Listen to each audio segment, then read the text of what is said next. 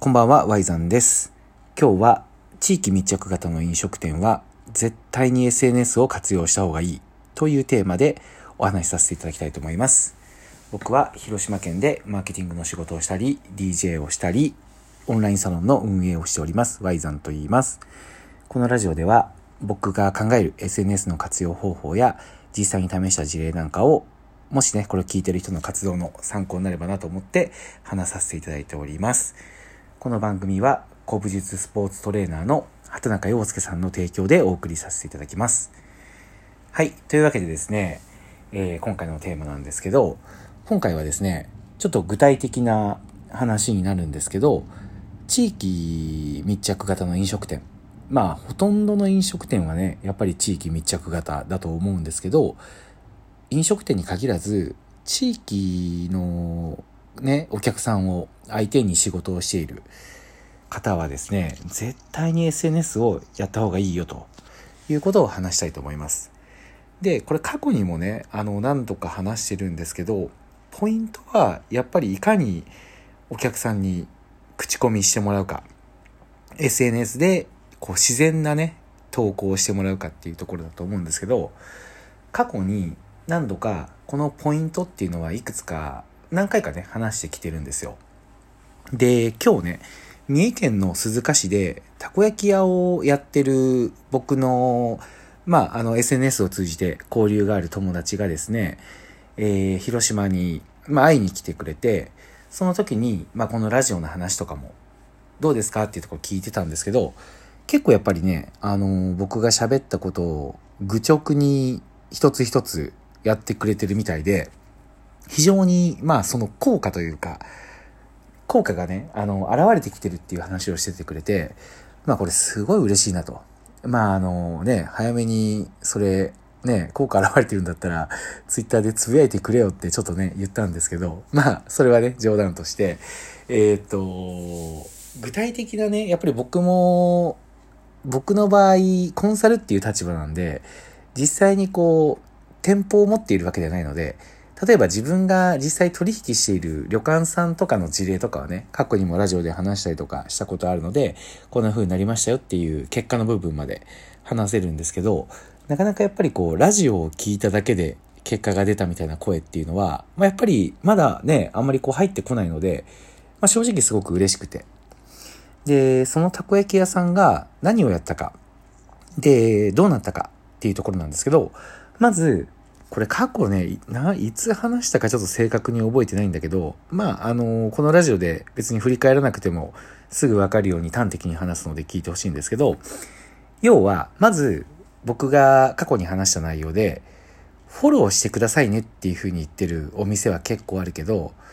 自分からお客さんのアカウントをフォローさせてくださいって言ってるお店ってなかなかないよねっていう話をしたんですよ。で、これの意図っていうのは、やっぱりフォローしてくださいだと、どうしても関係性がお店からお客さんへの一方的な情報発信っていう風に見られちゃって、それだと、例えばまあ、あの、お得な情報とか、セールの情報とか、まあそういうことが好きなね、お客さんはいいんですけど、ただそういうのをやっぱりこうノイズに感じちゃうお客さんは、なんかこう一方的になんかね、お店の宣伝を送られてくるのかなって思うと、やっぱあんまりフォローしたいって思う人ってだいぶ少なくなってきてると思うんですよ。一方で、やっぱり誰もが発信者にね、SNS を通じてなることができている時代なので、やっぱり自分の発信を見てほしいっていう欲求は年々高まってきてると思うんですよね。なんでそこをちょっとこう、うまく、あの、くすぐるというか、えー、応用するっていう感覚で、フォローしてくださいじゃなくて、自分からフォローさせてくださいっていうポップを書いたらどうかっていう話を以前したんですよね。で、これをですね、早速やってくれたら、結構ね、やっぱそのたこ焼き屋さんに並んでる時に、そのポップを見てる人がやっぱりいるみたいで、やっぱ興味あると見てるんですよね。で、やっぱりこう、ね、SNS やってるけど、これ言っていいのかな、どうかなって思ってるような雰囲気を出してるお客さんに、あの、まあ、声かけるらしいんですよ。よかったら、あの、私 SNS すごい楽しんでるんで、よかったらお客さんの発信も、こう、ね、フォローするんで見せてくれませんか？みたいな感じで声をかけると、あ、ええの？みたいな感じで、やっぱすごい嬉しそうな、まあ、ちょっとやっぱ恥ずかしさもね、お客さんとお店がつながるっていう感覚ってまだそんなに一方的じゃなくて、やっぱりこうお店が一方的に送るっていう感覚を持ってる人がほとんどだと思うので、そんな風に言われたらやっぱ嬉しいみたいなんですよね。これ僕もね、結構あるんですよ。やっぱ YouTube とか僕もやってて、YouTube を Twitter にシェアしてくれてる人の投稿とか見つけたら、まあ、ありがとうございますとか、まあ、その人が投稿してる投稿とか見に行って、あ、なんか楽しそうで、こういうのいいっすねとかコメントしたら、え、コメントくれるんだみたいな反応する人ってやっぱ結構多いんですけど、ただやっぱり嬉しそうなんですよね。どこかやっぱりまだ発信者と受信者、お店とお客さんっていうのはなんかこう、ね、発信する側と受ける側っていうふうに分けている感覚を持ってる人が結構多いと思ってて、ただやっぱり誰もが本当はやっぱ自分の投稿を見てくれるって嬉しいと思うんですよ。なので、そこをうまく活用して、フォローしてくださいじゃなくて、フォローさせてくださいと言うと。で、大体フォローさせてくださいって言うと、フォローバックしてくれる人が、まあまあ、ほぼほぼほとんどだと思うし、で、この話をすると、やっぱりなかなかお客さんと繋がるのはっていう人もまあいるんだり、まあフォローさせてくださいって言ったら嫌がられるんじゃないっていうふうに言う人もいるんですけど、まあポップだったら、それって僕別に気にすることないのかなと思うんですよ。フォローさせてくださいって書いとけば、SNS この店やってんだなっていうのは絶対伝わるから、多分フォローだけで自分の発信見られたくないって人は黙ってフォローすると思うし、何のマイナスにもならないんですよね。なんで、まずここが第一ステップです。で、そのたこ焼き屋さんは、それでフォロー、お客さんとつながって、やっぱこう、お客さんの投稿を見てると、まあ、徐々にやっぱ仲良くなってくるみたいなんですよね。で、ここで面白いのが、やっぱりお客さんと、その、お店っていうつながりだと、やっぱ商売以外のことってなかなか発信できないと思うんですけど、そういうつながり方であれば、そのお店の人個人にやっぱり興味が湧いてくるものなんですよ。やっぱ自分たちがそのお客さんの個人的なことを興味を持っていれば、お客、え、お客さんもお店の人の発信、例えばたこ焼き屋さんだったらたこ焼き以外の発信にもやっぱ興味持ってくるんですよね。で、ここがやっぱ非常に面白くて、例えばそのたこ焼き屋さんは朝お店の前に立って、その日着てるちょっと面白い T シャツみたいなのをね、撮ってあげてるみたいなんですけど、それってまあ、たこ焼きだけ求めに来る人からしたらノイズなんですけど、ただ、双方向で繋がってると、それを楽しみだっていう人が、これ面白いことに出てくるんですよね。で、そうなってくると、そこでやっぱコミュニケーションが生まれるんですよね。やっぱたこ焼き屋さんがガチでたこ焼きの投稿だけ繰り返してると、なかなか美味しそう以外のコメントって入れれないじゃないですか。ねだけど、その T シャツの紹介とかっていう個人的なね、個人が楽しんでいるものだと、やっぱ交流が生まれやすくて、そうなるとやっぱすごく親近感が湧いて、結構やっぱり、あの、来店頻度が上がる。そして、えー、その来店した人が、たこ焼きのことを発信してくれる。あれなんですよね。たこ焼きのことはお客さんに発信を任せて、お店のアカウントではたこ焼きのこともまあもちろん大事だけど、これが全くないっていうのはね、良くないけど、個人のことを発信して、お客さんと仲良くなることができちゃうんですよ。で、ここからがすごい大事なんですけど、そういうお客さんのアカウントって、だいたいフォロワー数がだいたい50人から150人ぐらいなんですよ。で、このアカウントって、要は確実に情報を届けてくれるアカウントなんですよね。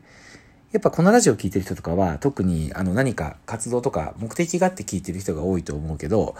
ほとんどの SNS をただユーザーとして楽しんでいる人は、そんなこと考えてなくて、別にフォロワーを増やそうというよりかは、ただ単に、こう、友達に自分のリアルを伝えたいっていう使い方をしてる人って、大体やっぱフォロー数、フォロワー数が50から150人ぐらいなんですよね。大事なのは、影響力がある人と繋がっても、たこ焼きのことなんてつぶやいてくれないんですよね。それより、そういう数がすごい多いわけじゃないけど、確実に優先して情報を見てくれる。友達の情報って確実に見るから、けども僕らは今 SNS をビジネス活用してる以上、なかなかノイズに思われてしまうんですよ。僕がいかにあの関係性だって言っても、僕の発信も結局対局で見るとノイズなんですよね。ただ、純粋に友達と SNS を楽しんでるっていうアカウントは本当に強いんですよ。そういうアカウントを持ってる人と10人と繋がったら、例えばそのフォロワーがまあ平均100人いたとして、100×10 で1000人に確実に伝わるんですよ。しかもそういう方って地元でのつながりが多いので、地元のお客さんに確実につながるんですよ。で、そこと仲良くなれば、みんな投稿して応援しようとしてくれるので、たこ焼きをそれを見て買いに来てくれるって人が増えるんですよね。で、実際、やっぱりインスタ見てきましたっていう人が増えてるっていうふうに言ってくれてて、これやっぱすごいなと。で、あとは、ちょうどね、前々回だったかな話したように、インスタグラムのそのストーリーズっていうのを使って、その投稿してくれてる。あ、こういう、あの、使い方は多分インスタグラムにね、してる人が一番多いと思うので、やっぱりインスタグラムでいかに口コミを生んで、いかにインスタグラムで繋がるかを考えるのが大事だと思うんですけど、その投稿してくれた口コミをストーリーズでシェアして、自分は反応してるよと。で、その投稿したストーリーズをハイライトにまとめていくっていう、このステップが踏めれば、めちゃめちゃ、あの、地元での口コミ、具体的な口コミを作っていくっていうことに、結構簡単にいけちゃうんですよ。なんで、この3ステップです。自分からフォローさせてくださいと言って仲良くなる。で、えー、お客さんに投稿してもらう。で、お客さんが投稿したものに反応して、えー、蓄積していって、あ、投稿したらこのたこ焼き屋さんは、ここに載せてくれるんだなっていう感覚を作ると。これだけで、えー、反則費ゼロで地元のお客さんに自分たちの情報を届けることができるというところでございます。これやればね、ほぼ間違いなく効果出ると思うので、ぜひ工夫しながら試してみてください。はい。というわけで今日は、えー、事例の紹介でございました。ラジオのスポンサー枠があと残り2枠になってしまったので、もし今日の話面白かったなっていう人がいたら、えー、スポンサー枠買ってくれたら嬉しいです。はい。では今日も最後まで聞いてくれてありがとうございました。スポンサー枠は概要欄に貼っておきます。では、おやすみなさい。